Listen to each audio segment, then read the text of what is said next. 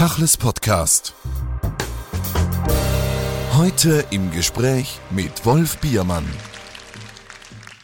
Ich lebe doch überhaupt nur und kann mit Ihnen hier im Studio über Kriege reden, weil die Alliierten den Krieg gewonnen haben gegen Adolf Hitler.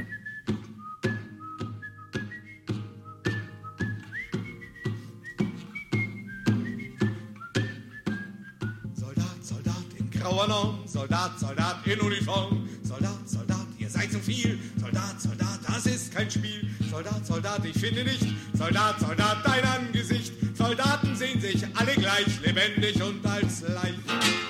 Soldat, Soldat, wo geht das hin? Soldat, Soldat, wo ist der Sinn? Soldat, Soldat, im nächsten Krieg. Soldat, Soldat, gibt es keinen Sieg. Soldat, Soldat, die Welt ist jung. Soldat, Soldat, so jung wie du.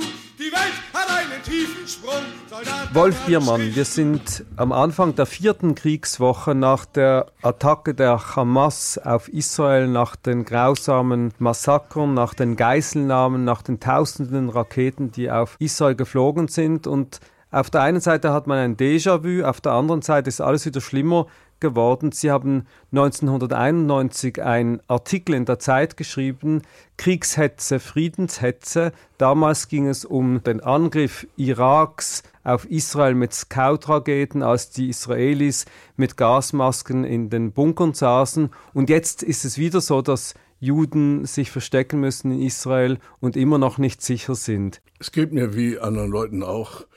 Ich erlebe die Weltgeschichte immer aus der privatesten, kleinsten, engsten Perspektive meines kleinen Menschenlebens. Meine Leute, meine Erfahrung. Anders komme ich an das Große gar nicht ran. Dann kann ich es überhaupt nicht fassen. Und natürlich denke ich an meine Leute, die alle umgebracht wurden in der Nazizeit. Und denke heute gerade an meinen Sohn Till, der ist als Journalist jetzt gerade in Israel. Der hat das letzte Flugzeug von Ryanair noch erwischt, um ins gelobte Land zu kommen, ins bedrohte Eretz Israel. Und er muss dahin, weil er nicht nur die Geschichte dieses Landes studiert hat, sondern weil er perfekt Ivrit verstehen kann. Und weil er ein Mensch ist, der mit Menschen reden kann, ohne dass sie gereizt, geärgert oder eingeschüchtert sind. Das ist genau das, was man braucht, wenn man Informationen haben will. Und er hat mir gerade vorhin erzählt, dass er mit einem jungen Soldaten geredet hat, der in diesem Krieg gesprochen hat. Und das hat mich natürlich auch sonderbar berührt. Der junge israelische Soldat hat sich die Auschwitz-Nummer seines Großvaters auf den Unterarm tätowieren lassen oder selber tätowiert. Kann man ja. Und natürlich denke ich sofort, aus meiner Perspektive würde ich das machen, die Nummer meines Vaters, der in Auschwitz ermordet wurde, mir irgendwo hin tätowieren? Nee, lieber nicht. Dieses Brandmal von Adolf Hitler möchte ich nicht auf meiner Haut haben. Egal, für wen ich kämpfe und für was und wo. In diesen ersten Tagen und Wochen des Angriffs der Hamas wurden ja alle Superlativen und Vergleiche bedient. Die Analogien zum Zweiten Weltkrieg waren sehr rasch da, zum Holocaust, zu Auschwitz, dann zu Pogromen und zu allem anderen. Befinden wir uns in dieser Dimension der Verbrechen oder der Judenverfolgung oder wo ordnen Sie all dies, was jetzt geschieht, ein? Das, was man gerade erleidet, das kenne ich ja auch aus meinem kleinen privaten Leben. Das ist immer das Schwerste und das Schlimmste. Es ist immer sehr schwer, eine Rangordnung der Wichtigkeiten, der Gräuel, der, Sch- des Schreckens, weil die menschliche Psyche kann das eigentlich gar nicht. Ich kann mir auch sechs Millionen Juden nicht vorstellen. Ich kann mir aber auch nicht fünf Millionen äh, Tote des Holodomor in der Ukraine vorstellen, die verhungert sind, als Stalin 1932 die Ukraine kaputt gemacht hat mit, mit seiner Politik. Und ich kann mir auch die 20, 30, 40 Millionen Chinesen nicht vorstellen, die in der Mao-Zeit nebenbei gesagt ermordet worden sind. Die sind ja auch nicht an Liebeskummer gestorben. Also es ist gerade mal wieder das Allerschlimmste. Es ist das Unerträglichste und wir müssen es ertragen. Denn sonst müssten wir uns ja sofort mit dem nassen Handtuch erschießen. Das darf ich gar nicht. Leider. Ich möchte gerne tot sein. Ich darf mich leider nicht umbringen. Ich darf nicht desertieren aus dem Freiheitskrieg der Menschheit. Weil meine ganzen Leute sind ermordet worden. Schon deswegen wäre es eine Todsünde, keine lässliche Sünde, mich davon zu machen, in die Gemütlichkeit des Todes. Wir kennen Sie als Aktivist, wir kennen Sie als politischen Denker, wir kennen Sie als Künstler. Um ganz kurz ein wenig zurückzublicken, im Jahre 2014 sind Sie in die Ukraine gefahren, nach Kiew auf den Maidanplatz. Ja. Wir haben den Kriegsausbruch äh, vor zwei Jahren immer wieder besprochen und dieser Kriegsausbruch hat Sie auch dazu bewegt, aktiv einzugreifen. Sie haben geschrieben, sie haben thematisiert, sie haben auch auf der Bühne immer wieder diesen Krieg und die Schrecken und ja, Putins ja. Verbrechen in Erinnerung gerufen. Ja. Wenn Sie jetzt diesen Krieg gegen Israel sehen, wie kann man da eingreifen als Aktivist, als Künstler? So wie schon immer. Sehr hilflos und sehr stark. Beides. Ist doch klar. Weil, wenn man Gedichte und Lieder schreibt oder Romane, dann mischt man sich ja auch in den Streit der Seelen, der Gedanken der Menschen ein, die da morden oder ermordet werden. Oder beides übrigens. Auch die Mörder werden übrigens ermordet. Das nur nebenbei angemerkt. Auch die Täter sind immer auch Opfer. Das habe ich gelernt in der DDR, damit ich nicht hochmütig werde. Verstehen Sie? Damit ich weiß noch, wo Gott wohnt, an den ich nicht glaube. Wenn ich sage, dass ich an Gott nicht glaube, muss ich sofort an den Menschen denken, der an allem schuld ist. Im allerbesten Sinne, nach meiner Meinung, Ben Gurion. Jeder weiß, der hat im Mai 48 Israel gegründet. Also dieser Ben Gurion war ja ein wirklich geistreicher Witzbold. Von ihm habe ich den Satz abgelernt, der Gott, an den ich nicht glaube, wird immer der jüdische sein. Na, das ist doch zum Küssen, oder nicht? Und dort sind wir auch schon bei der Dimension dieses Konfliktes. Dieser Konflikt ist natürlich jetzt vor allem ein politischer Konflikt, aber die Grenzziehung in Israel und auf der anderen Seite hat ja auch sehr viel zu tun mit Religion, mit biblischen Verheißungen.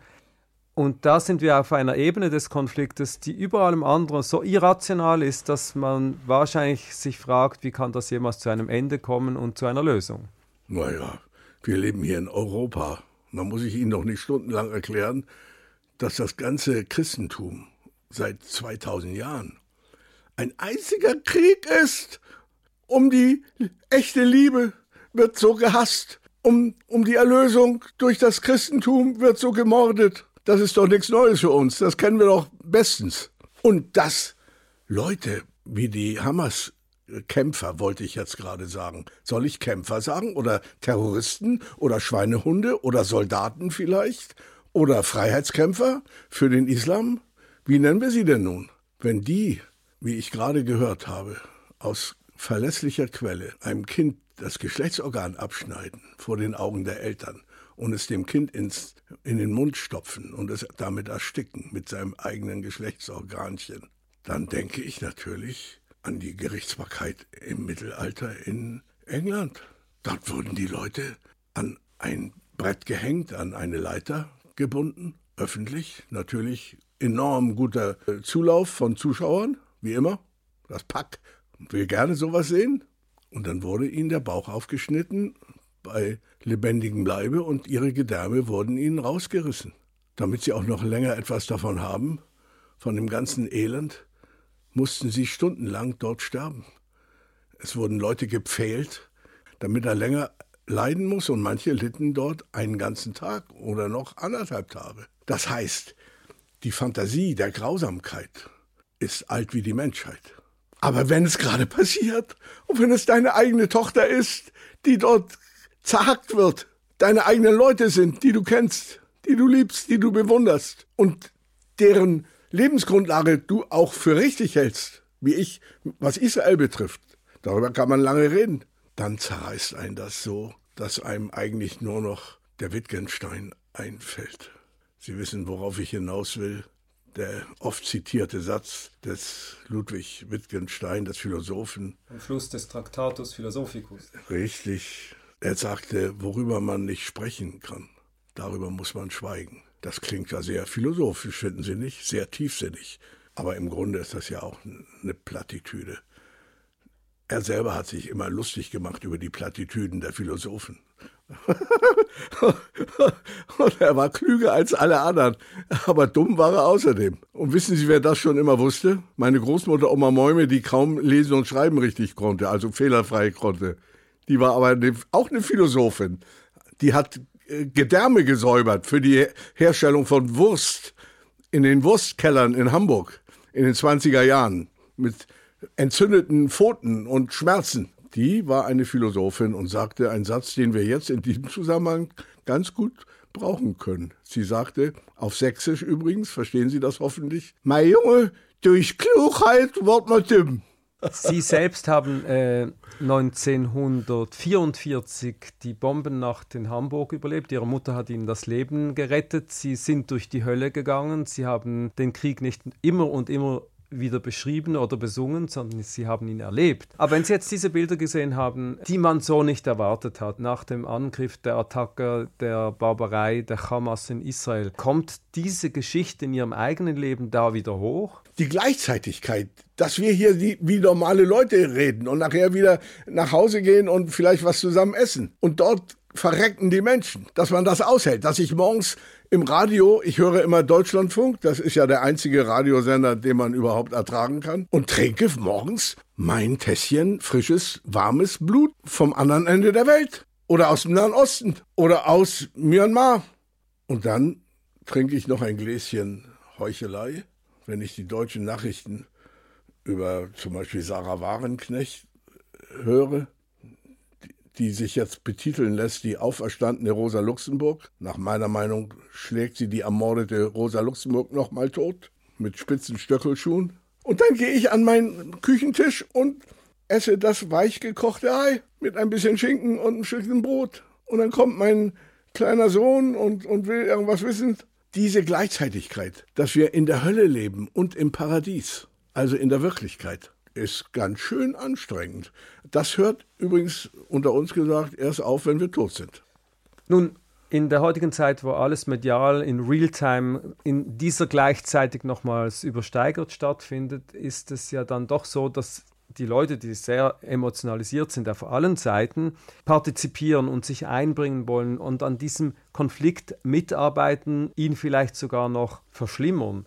Wie nehmen Sie das wahr jetzt gerade in diesem Deutschland der letzten drei Wochen? In Europa haben sich ja die Politikerinnen und Politiker fast aller Parteien mit Israel solidarisiert. Anders als 1991 hat man sich hinter Israel gestellt, man hat sich bereit erklärt, Waffen zu liefern. Eine neue Situation. Die Straße ist anders, die ist geteilt, Solidarität pro Israel, anti-Israel bis hin zu Antisemitismus. Wie nehmen Sie sozusagen die Zuschauer hier wahr? kenne das doch, das ist ja bei mir eine Berufskrankheit.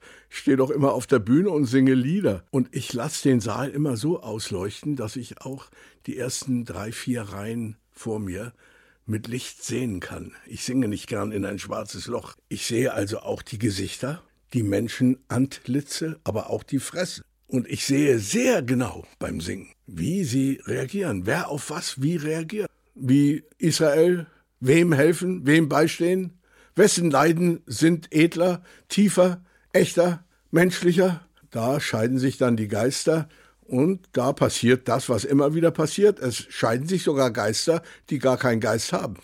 Den Artikel, den ich zu Beginn des Gesprächs erwähnt hatte, Kriegshetze, Friedenshetze vom Februar 1991, in dem Sie äh, mit der linken Abrechnung. Sie sagen, damit wir uns richtig missverstehen, ich bin für diesen Krieg im Golf. Das ist ja doch eine Reaktion gewesen auf eben diese Zuschauer, die damals auf die Straßen gingen und gesagt haben, wir sind gegen diesen Krieg. Wie nehmen Sie das heute wahr? Man kann nur auf Erfahrungen aufbauen, die man hat. Und da ich ja ein gebranntes Kind der DDR-Diktatur bin, denn ich habe mich ja mit den Bonzen der Parteidiktatur in einen zwölf Jahre langen Kampf eingelassen. Mit sehr ungleichen Waffen übrigens. Die hatten hunderttausende Spitzel und Abhörgeräte und ich hatte eine Gitarre. Jeder kämpft eben, wie er kann. Diese Art von Diktatoren zögern doch keine Sekunde, jede Massenvernichtungswaffe einzusetzen, an die sie rankommen. Ich meine, ich freute mich, dass diese Diktatur bekämpft wird, Aber wie man heute unter gebildeten Leuten sagt, man muss die Dinge auch vom Ende her denken. Was kommt dabei raus? Das Schlimme wird besiegt, aber es wird noch schlimmer, weil der nächste Schweinehund ist noch gefährlicher und noch schlimmer. Und das kann man so schwer vorher wissen. Im Nachhinein wimmelt es natürlich von Klugscheißern, die alles schon immer wussten. Das kennen wir ja. Naja, also ich war damals für diesen Krieg gegen den Diktator Saddam Hussein. Und ich bin froh, dass sie ihn auch erwischt haben und getötet haben. Aber ein Verbrecher dieser Kategorie umzubringen, ist noch nicht die Lösung der großen Probleme in so einem Land, in so einer Region. Das habe ich inzwischen auch schon gemerkt. Und jetzt sind die großen Dilemmafragen, die anstehen. Auf der einen Seite ist Israel damit konfrontiert, dass über 200 israelische Geiseln in der Obhut der Hamas sind. Auf der anderen Seite gibt es nicht den einen Diktator, den man umbringen muss, sondern eine Guerillatruppe, eine verbrecherische Mörderbande, die schwierig vermutlich auszumerzen ist. Wie soll man sich jetzt positionieren? Der Reflex des Zurückschlagens, des Angreifens, des Kriegeführens oder was ist dann auf der Ebene der realistischen Vernunft der sinnvolle Weg? Na, meine Antwort heißt erstmal, ich weiß es nicht, damit das geklärt ist. Aber trotzdem, auf der Basis dieser Unsicherheit macht man sich seine Gedanken, wie jeder andere auch. Und so sehr ich wünsche, dass die platt gemacht werden, mit aller Gewalt, weiß ich auch ohne fremde Hilfe, dass man nicht ein ganzes Volk abschlachten kann, um solche Verbrecher zu liquidieren, außer Gefecht zu setzen. Wo ist das Maß? Wo kommt man in eine Phase, wo man sich selber schuldig macht und Verbrechen begeht, die man nicht wieder gut machen kann und die auch teuer vor allen Dingen werden für einen selber. Im großen Zusammenhang der Weltgeschichte, wie der Philosoph Hegel, der uns alle geprägt hat, es meint, werden die Rechnungen dann auch noch gestellt. Denn es sind viele Vektoren, die dort wirken in so einem Geschichtsprozess. Und alle sind blind, mehr oder weniger. Wir auch, die auch. Es ist noch komplizierter. Ich habe gerade in diesen Tagen ein Zitat wieder mir rausgefischt aus dem Internet, das ich schon im Kopf hatte, aber nicht mehr so genau. Nämlich über die Gründung der Hamas. Und die haben ja eine Charta, wie Sie wissen, und wie man auch im Internet leicht finden kann. Und dann habe ich sie auch schnell gefunden. Und ich fand ein Bild, das fand ich so beeindruckend, dass ich es mir schnell noch, bevor wir uns hier treffen, mit meinem Computer ausgedruckt habe. Es zeigt einen kleinen Jungen von zehn Jahren, der kommt von der Schule, ordentliche Frisur, gut genährt, feine, gute Jacke, ein sauberes Hemd hat er, glaube ich, an. Also nicht ein verarmtes, verelendetes Elendskind. Und läuft an einer Wand vorbei in Gazastreifen. Und da ist, Sie sehen es hier vor mir, ein Fuß, der tritt auf den Davidstern. Und eine Losung auf Arabisch geschrieben. Mit Hilfe des Internets kann ich das sofort übersetzen. Es heißt Israel den Tod. Und was ist mein Gedanke? Das Bild stammt von 2008. Das habe ich mir gemerkt. Mit anderen Worten, dieser Zehnjährige, den ich hier auf dem Foto sehe, mit diesem Graffiti hinter sich an einer Wand im, im Gazastreifen, der ist jetzt Mitte 20. Das ist einer von denen, die ich im Internet gesehen habe, gefangene Soldaten oder Kämpfer oder Mörder der Hamas, die von Israelis verhört werden, die am Leben blieben und befragt werden. Was sind das nun? Arme Schweine? Schweinehunde? Mörder? Massenmörder? Sadisten? Idioten? Opfer? Täter? Wie Sie schon dunkel ahnen, sind sie das alles. An diesen kleinen Finalmördern, die dort vorgeführt werden, erkennt man es besonders deutlich. Deutlicher als an den politischen Oberköpfen, die alle parfümiert sind und geschminkt sind. Sie sind beides. Täter und Opfer. Ein Kind, das aufwächst von klein auf mit der Losung, alle Juden müssen ermordet werden. Israel muss vernichtet werden. Der das in der Schule lernt und von nachplappert und rausschreit oder singt in Liedern oder auf irgendwelche Zettel schreibt. Was sollen der eigentlich machen? Wo sollen der überhaupt lernen, dass er sich nicht missbrauchen lässt zum Mord an den Israelis, die jetzt alle ermordet wurden? Der wird jedes Kind schlachten? Der wird jede Frau vergewaltigen, wie sie es getan haben? und sie dann schlachten erst danach? Der wird alte Leute umbringen? Der wird jedes Verbrechen begehen. Und wie ist das mit seiner Schuld? Wenn ich darüber tiefer nachdenke, werde ich verrückt. Weil je klüger ich alles überlege, umso dümmer werde ich. Weil ich vor lauter Argumenten mich selbst ausheble. Aber das heißt ja dann noch lange nicht, dass man nicht Ja oder Nein sagen kann. Wie es in der Bibel heißt. Eure Rede aber sei Ja, ja, Nein, Nein. Wir müssen es schaffen, trotz aller Kompliziertheiten in der komplizierten, komplizierten, komplizierten Welt und wo alle mehr oder weniger Recht oder Unrecht haben, mehr oder weniger sich schäbig oder großherzig verhalten. Wir müssen ja grob genug sein, würde ich schon mal sagen. Trotzdem Ja oder Nein zu sagen. Und ich, wie Sie schon dunkel ahnen, sage Ja zur Existenz von Israel. Ich will Ihnen sagen, für wen ich das tue. Nicht für mich. Ich lebe ganz gut hier in Altona an der Elbe. Ich tue es für meinen Vater. Ich habe ein Gedicht darüber geschrieben. Das heißt nicht um Gottes Willen Israel, sondern um meinetwillen Israel. Und eigentlich nicht um meinetwillen, sondern um meines Vaters willen. Warum? Damit mein Vater, der in Auschwitz durch den Schornstein in den Himmel geblasen wurde, eine Heimat hat, damit er weiß, wo er hin soll. Wo soll er denn sonst hin? Nach Köln etwa? Nach Moskau? Nach New York? Klar, geht alles.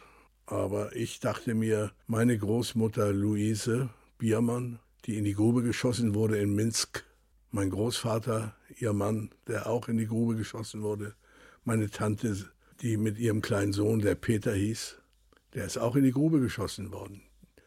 Die sind alle ermordet worden. Wo sollen die denn bitte hin? Die haben nur ein Heimatland. Das ist Israel.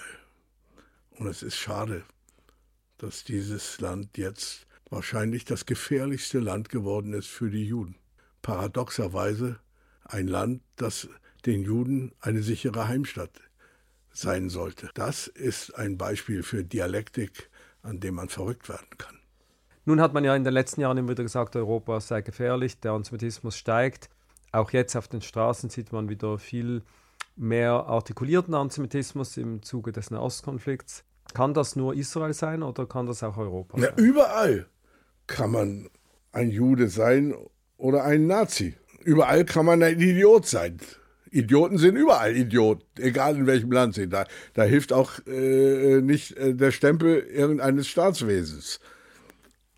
Und in Israel gibt es ja auch genügend Idioten. Die Idioten, das muss aber unter uns bleiben, sind in der ganzen Welt gerecht auf alle Seiten verteilt. Das ist das Elend, aber das ist auch unsere Hoffnung, weil nämlich auch die guten und tapferen Leute gerecht auf alle Länder verteilt sind. Man muss nur den Blick haben, das zu, zu erkennen. Ich habe vor kurzem mich angefreundet mit einem israelischen Philosophen, Omri Böhme heißt er, mit dem ich mich gerne streiten möchte über sein Buch. Das heißt Radikaler Universalismus. Er ist ein Kantianer unter uns gesagt. Das ist jetzt äh, sozusagen intim ausgeplaudert. Er lernt von unserem Philosophen aus Königsberg, Immanuel Kant, den radikalen Universalismus ab und kommt mit Hilfe dieses kleinen, buckligen Männel da in Königsberg, in diesem pietistischen Kaff an der Ostsee, kommt er auf die Idee, dass alle Menschen zu den Menschen gehören. Eine unglaublich freche Einsicht übrigens. Da muss man erst mal drauf kommen, dass die anderen Menschen auch zu den Menschen gehören. Egal, wie sie aussehen, egal, was sie erzählen und egal, wie sie sich verhalten. Bruder Hitler Sie kennen das Schlagwort. Auf die Spitze getrieben. Naja, und der gehört zu denen, die die Politik von Netanyahu und seinen verdorbenen Verbündeten, den ultrarechten Orthodoxen in Israel, scharf kritisiert. Und in diesem Punkt bin ich jedenfalls, ich bin übrigens nicht ganz mit der Radikalität einverstanden. Weil wenn man einen Baum zu radikal als Gärtner beschneidet, dann stirbt er. Man soll die Wurzeln nicht. Radikal heißt ja Wurzel. Bin ich immer schon misstrauisch. Aber in dem Punkt sind wir absolut einer Meinung, Netanyahu kann beides nicht. Er kann nicht den Frieden, das hat er bewiesen als Regierungschef, wo er diese Gerichtsjura-Reform durchpeitschen will, die unabhängige Gerichtsbarkeit in Israel liquidieren will, nur um seinen kleinen Arsch zu retten, um an der Macht zu bleiben und nicht vor Gericht von einer unabhängigen Justiz verurteilt zu werden wegen Korruption. Dafür opfert er eine vernünftige Politik in Israel. Er kann also den Frieden nicht. Deswegen die monatelangen Demonstrationen, an denen übrigens auch mein Sohn Felix teilnimmt, der jetzt Israeli geworden ist, nennt sich jetzt Elia, weil er ja nun Jude geworden ist. Naja, dieser Netanyahu, gegen den alle meine Freunde, die ich in Israel noch habe, auf die Straße gehen, kann nicht nur den Frieden nicht, er kann auch keinen Krieg, der Idiot. Der ist im, im Krieg genauso dumm wie in Frieden. Das heißt, wenn der jetzt eine Bodenoffensive macht, darum geht es doch in diesen Tagen, wo wir hier sitzen, mit warmem Hintern im Studio in Hamburg. Genauer gesagt in Altona. Sollen die nun einmarschieren mit Panzern in den Straßenkampf? Ich bin der Meinung, aus zwei Gründen nicht. Erstens ist es militärisch wahrscheinlich, wie mir Fachleute sagen, die es besser wissen als ich, nicht zu gewinnen. Und außerdem ist es auch in der Weltmeinung nicht zu gewinnen, weil mit jedem toten Palästinenser wachsen tausend Sympathisanten in der ganzen Welt gegen Israel. Daran müsste doch dieser Netanyahu auch denken. Also, wenn er mich morgen zu seinem Chefberater äh, macht, nehme ich den Posten sofort an und bringe es ihm schon bei, dass er das nicht machen soll. Mit Verweis auf Omri Böhm, den israelischen Philosophen, haben Sie Kant, den Universalismus und eben die Tatsache erwähnt, dass alle Menschen eben zur Menschheit gehören. In ihrem Antikriegslied von 1964 Soldat, Soldat heißt der Refrain, Soldaten sehen sich alle gleich, lebendig und als Leich. Jetzt sind wir zwar in einer gefährlichen Diskussion, weil natürlich Soldaten in Israel und äh, Terroristen in, bei der Hamas nicht zu vergleichen sind. Wie muss man mit dieser Asymmetrie dieser Situation umgehen. Auf der einen Seite sind sie gegen eine Bodenoffensive, auch wegen der Zivilisten. Ja, Auf der anderen Seite fordern sie natürlich, dass ich, ähm, reagiert wird. Ich verdrücke mich doch nicht feige in eine bequeme Äquidistanz. Der hat recht und der hat recht und der ist schlecht und der ist schlecht und der ist gut und der ist auch gut und äh, ja, das so ist eben das Leben. Diese Pose der Äquidistanz fand ich immer zum Kotzen und immer falsch. Weil bei aller Verstricktheit mit Schuld und Unschuld in jedem Konflikt, den es gibt, nein, es gibt trotzdem richtig und falsch, bei aller Kompliziertheit. Und wenn man die Geschichte des Nahen Ostens, Israels, der Gründung des Staates Israels, genauer kennt, dann versteht man das sofort. Es ist eben nicht gleich. Sie wissen, die UNO hat beschlossen damals, dass ein jüdischer Staat und ein arabischer Staat nebeneinander existieren sollen in dem ehemaligen britischen Mandatsgebiet genannt Palästina.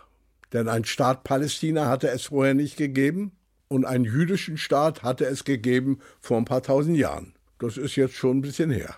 Also haben die Juden unter Ben Gurion sofort den Staat Israel dort gegründet und am selben Tag haben fünf arabische Armeen rundherum, Jordanien, Libanon, Syrien, Ägypten, haben den Krieg erklärt und vor allen Dingen gemacht, nicht nur erklärt. Sie sind mit ihren Armeen auf diesen jungen, eben gerade ausgerufenen Staat von Leuten, die mit, mit knapper Not dem Holocaust entronnen waren, haben sie einen Krieg gemacht, um sie auszulöschen, um sie zu vernichten. Denn in der Sprache der Hamas-Idioten, die sich natürlich auf den Koran berufen, beziehungsweise auf den Hadith nennen sie es. Also was, was wir nennen wahrscheinlich äh, den, den Talmud. Also er Erklärungen, Erläuterungen zur Tora beziehungsweise zum Koran. Da geht es nur darum, die Juden alle zu vernichten. Und das mögen Leute nicht gerne haben, wenn sie alle vernichtet werden sollen. Man muss dafür Verständnis haben. Die Juden haben aber niemals weder gesagt, noch gedacht, noch gefühlt, noch versucht, alle Araber umzubringen, was übrigens auch technisch nicht ganz so einfach ist, weil es gibt doch ein paar mehr Araber auf der Welt als Juden. Das heißt, die Juden hatten niemals diese Idiotenidee, die weder technisch noch menschlich ähm, realisierbar ist, die Araber umzubringen, sondern die wollten nur sagen, wir wollen einen kleinen Flecken, einen kleinen Garten in diesem riesigen arabischen Terrain haben, wo wir unser Leben leben können. Aber die Araber, Palästinenser, haben von Anfang an gesagt, wir wollen euch nicht besiegen, wir wollen euch nicht vertreiben, wir wollen euch alle töten, wir wollen euch auslöschen. Und ich habe mir diesen Satz deswegen rausgeschrieben, hier in mein Buch eingeklebt, damit ich ihn nachher nochmal in Ruhe durchlesen kann. Da steht nämlich in diesem Hadith der, der, der Hamas, auch in der Gründungsurkunde der Hamas äh, im Jahre 88. Wörtlich. Ich muss sagen wörtlich, weil meine Zunge will es gar nicht glauben. Die schlägt Kapriolen, wenn ich das lese. Die Stunde wird kommen, da die Muslime gegen die Juden so lange kämpfen und sie töten, bis sich die Juden hinter Steinen und Bäumen verstecken. Doch die Bäume, o oh, Muslim, o oh, Diener Allahs, hier ist ein Jude, der sich hinter mir versteckt. Komm und töte ihn. Nur der Garkat-Baum wird dies nicht tun, denn er ist ein Baum der Juden. Garkat-Baum ist so ein Baum, den keiner kennt in Israel. Aber das steht so hier und deswegen steht in der Gründungscharta der Hamas wortwörtlich, das habe ich mir notiert, damit ich es immer schön vor der Nase habe, die totale Vernichtung Israels durch den heiligen islamischen Krieg Dschihad. Und wenn man mit solchen Leuten zu tun hat, dann ist es äh, nicht so einfach, zu irgendwelchen Verhandlungen zu kommen, sogar über, über, über Waffenstillstand, geschweige denn über Frieden. Nun kennen wir ja diese Situation schon von der PLO, der Vorgängerorganisation der Fatah, der jetzigen Regierungspartei in der Westbank und der Autonomiebehörde. Die PLO wollte die Juden ins Meer vertreiben, haben Geiselnahmen verführt, Flugzeugentführungen, Juden umgebracht, ja. äh, die Intifada und anderes vollzogen. Terroristen, mit denen man nicht verhandelt. Heute ist es eine Organisation, mit der sich Israel arrangiert hat. Sie sind sozusagen eine Art Partner geworden. Das wäre heute natürlich unvorstellbar in diesen Tagen über die Hamas zu sagen, aber irgendwann wird es darauf hinauslaufen, dass Israel wahrscheinlich mit der Hamas verhandeln werden muss. Das weiß ich nicht. Ich habe Angst davor, so klug zu werden in meiner Dummheit, dass ich ein Klugscheißer bin. Würde ich mit Herrn Himmler wenn er sich nicht umgebracht hätte mit einer Giftkapsel damals, als der Krieg verloren war. Verhandeln über meine Familie, über meinen Vater. Erstens hätte das überhaupt eine Chance und einen Sinn. Und zweitens, kann ich das überhaupt? Ich glaube, ich kann es nicht. Vielleicht können andere es besser. Und dennoch fragt man sich natürlich in einer solchen Situation, wie geht das dann weiter? Selbst wenn die Bodenoffensive gelingen würde, wie geht das dann weiter? Das weiß ich nicht. Immerhin bin ich schon so weit, dass ich es nicht weiß. Ist das eine Ohnmacht oder Überforderung generell oder wissen Sie zum Beispiel im Krieg der Russen gegen die Ukraine, was eine Lösung wäre? Unter uns, das darf aber keiner wissen, ich weiß es nicht. Das nennt man, wenn man Shakespeare-Dramen gelesen hat, eine Tragödie. Eine Tragödie besteht erstens darin, dass man nur wählen kann zwischen diesem Fehler und dem anderen, diesem Verbrechen und dem anderen Verbrechen. Falsch ist alles. Und das Gesetz dieser Tragödie heißt, der Mensch führt sein Schicksal dadurch herbei, dass er es abzuwenden trachtet. Ein grausam wahrer Satz, den ich lieber nicht wüsste. Wie übersetzen Sie den in die Gegenwart? Gar nicht. Ich kann das nicht übersetzen. Da gilt für mich der Blankoscheck von Wittgenstein, Worüber man nicht sprechen kann, darüber muss man schweigen. Wir haben den Text äh, am Anfang genommen, Kriegshetze, Friedenshetze, und auch damals ging es um die Rolle der USA. Jetzt haben wir zwei Kriege, nämlich den Russlandkrieg gegen die Ukraine und die Attacke der Hamas auf Israel, wo wieder die USA sofort da waren und als Großmacht übrigens diesen Konflikt jetzt geopolitisch auch sehr richtig wahrscheinlich gelesen haben, frühzeitig zur Stelle waren und vermutlich Schlimmeres verhindert haben. Diese, diese Rolle der USA und ihr eigenes Verhältnis zu USA, weil sie haben doch den Kalten Krieg in der DDR nicht nur miterlebt, sondern auch aktiv bestritten. Wie sehen Sie die USA heute? So wie ich sie als Kind sah, 1945. Ich war damals, da wir ausgebombt waren in Hamburg, verschlagen mit meiner Mutter, auch mit meiner Oma, nach Deckendorf am Ende der Welt, an der Donau in Niederbayern. Und das wurde ja befreit, wie Sie wissen, von der US Army. Und durch die Straße in Deckendorf fuhr ein Jeep mit zwei amerikanischen Soldaten, ein Schwarzer und ein Weißer, wie im Märchen. Der Schwarze lenkte das Auto und hatte lange Beine und ein Bein hing über die Kante des Jeeps an der Seite und er rauchte eine Zigarette halb auf und dann schnipste er diese halb aufgerauchte Zigarette in den, in die, auf die Straße und sah zu, wie die Deutschen, die Herrenmenschen von Adolf Hitler, sich wie die Idioten, wie die Hunde auf eine Wurst stürzten. Ohne die Amerikaner hätte Hitler den Krieg wahrscheinlich gewonnen. Nicht, weil die Amerikaner nicht eingestiegen wären vielleicht, auf Wunsch von Herrn Churchill, das weiß ja jeder, sondern ohne die amerikanische Hilfe wäre Stalin zusammengebrochen im großen Vaterländischen Krieg. Das ist keine Vermutung von mir, sondern das ist bewiesen von Fachleuten, die mehr verstehen als ich. Das heißt, Amerika ist bis heute das Bollwerk der Freiheit und der Demokratie in der ganzen Welt. Und dass dort jetzt die Gefahr besteht, dass dieser Idiot und Kanaille Trump wieder an die Macht kommt, lässt mich nicht ruhig schlafen. Das geht mir genauso an die Substanz meiner Seele wie das, was jetzt in Israel passierte. Ein anderes Land, das sich an die Seite Israels gestellt hat, neben den vielen anderen, ist Deutschland die sofort die neue Staatsräson wiederbelebt und ausgerufen haben. Wie nehmen Sie das wahr? Darüber muss ich lächeln mit bösem Gesichtsausdruck, weil das ist das erfreuliche, schlechte Gewissen. Natürlich freue ich mich, dass die Deutschen Israel beistehen, aber ich kenne sie ja, meine Deutschen, von Anfang an. Immerhin schämen sie sich für das, was sie angerichtet haben im Zweiten Weltkrieg und sind nicht stolz darauf, wie etwa Putin heute stolz darauf ist, dass er gemeinsam Stalin und Hitler Polen überfallen hat und den Krieg begonnen hat und eigentlich mit den Nazis zusammenleben wollte auf der Welt und sie sich mit ihnen brüderlich teilen wollte. Das wird jetzt alles umgelogen, dieses Geschichtsbild. Und deswegen ist die Haltung Putins in diesem Konflikt ja auch wahrscheinlich die allererbärmlichste.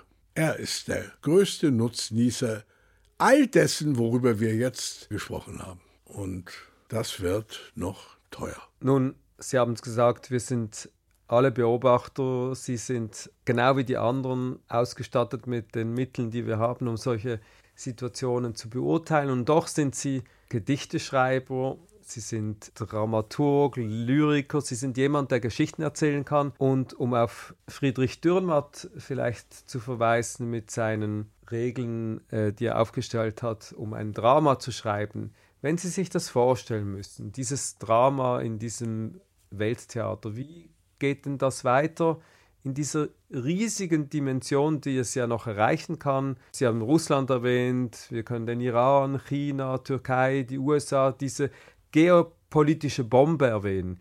Wohin führt das alles? Ich weiß nicht mal, ob ich es wissen möchte. Viel bescheidener eine Million Nummern kleiner. Ich möchte, dass meine Kinder noch etwas leben können und meine Enkelkinder. Ich habe zehn Kinder, sieben Söhne und drei Töchter. Die haben, wie Sie schon dunkel ahnen, auch Kinder. Und ich habe ein paar Freunde, die man Herzensbruder oder Herzensschwester nennen könnte. Und ich habe eine etwas zu junge Frau, Pamela, was insofern ein Problem ist, ich kann mich ja bald davon machen. Ich habe mein Doppelbett auf dem Brechtfriedhof im Hugenottenfriedhof, Dorotheenstädtischer in Berlin, bei mir um die Ecke, Chausseestraße, schon angemietet. Aber was wird aus meiner jungen Frau? Die muss noch ungefähr 20, 30 Jahre leben. Allein dieser Gedanke beseelt mich dazu, alles zu tun, um diese Katastrophe zu verhindern oder ein bisschen zu verzögern. Vielleicht schafft die Menschheit es ja. Ich meine, wir haben immerhin Erfahrung seit der Steinzeit. Ich war damals auch dabei. Ich kann mich auch genau daran erinnern. Wenn ich mich recht entsinne, dann auch Antike war ich auch dabei damals. Ich war damals ein griechischer Kitaröde. Das heißt, einer, der seine Gedichte vorträgt mit einer Lyra, mit einer Kythara. Das, was gerade passierte, war immer ein Weltuntergang. War immer das Allerschlimmste war immer aussichtslos. Das ist eben die Perspektive, die man hat, wenn man mitten im Gemetzel steckt. Dem entkommt keiner. Und ich spekuliere darauf, dass dieses Bewegungsgesetz auch noch später gilt, sich durchsetzen wird. Wäre doch schade um uns. Wo finden Sie denn Trost in diesen Wochen? Sie sind ja emotional sehr stark mitgenommen aus vielen Gründen. Immer wenn Krieg ausbricht und etwas Schlimmes geschieht, sind Sie auch in der ersten Zeit ein wenig paralysiert. Sie setzen sich da nicht hin und schreiben Gedichte. Finden Sie Trost in, in Weltliteratur, die Sie nochmal lesen? Wo finden Sie Antworten auf die Fragen, die alle haben? Das ist mir zu intim, weil das ist sehr privat und erotisch. Und das war schon immer in meinem Leben so. Ich habe im Grunde den Streit mit den Widrigkeiten der Welt, auch in der DDR, auch schon in der Nazizeit, immer nur ausgehalten, weil ich einzelne Menschenexemplare hatte. Am Anfang natürlich meine Mutter, wer denn sonst, aber auch später dann. Die Liebe zu einzelnen Menschenexemplaren. Ja, man könnte übertreiben, zu einem einzigen Menschenexemplar.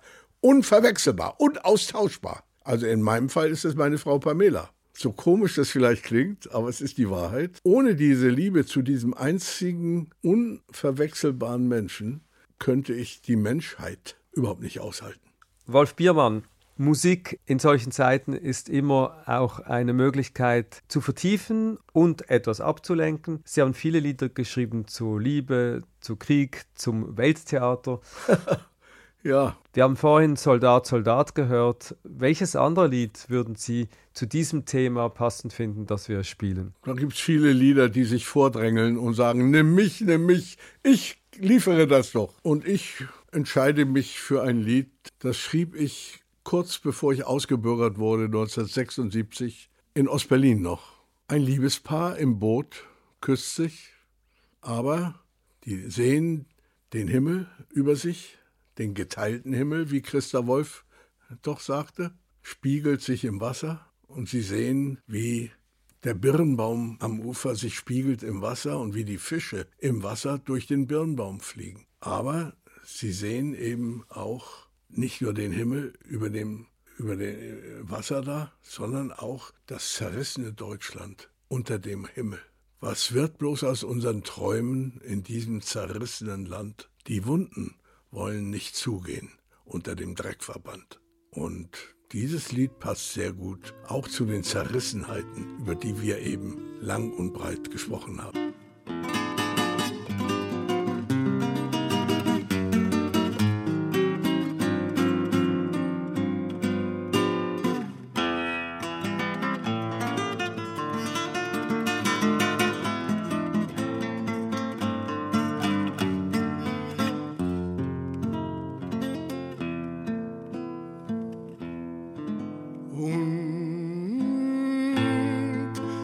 als wir ans Ufer kamen, und als wir ans Ufer kamen und saßen noch lang im Kahn,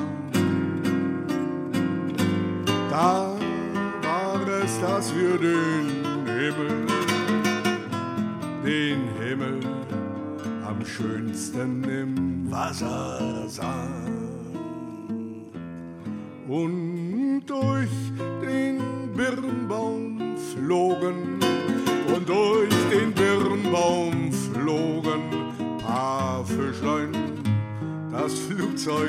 Wamm, quer durch den See und zerschellte, zerschellte, sachte am Weidenstamm, am Weidenstamm. Was wird bloß aus unseren Träumen? Was wird bloß aus unseren Träumen? Zerrissenen Land? Die Wunden wollen nicht zugehen, nicht zugehen unter dem Dreckverband. Und was wird mit unseren Freunden und was wird mit unseren Freunden und was noch aus dir, aus mir? Möchte am liebsten weg sein, weg sein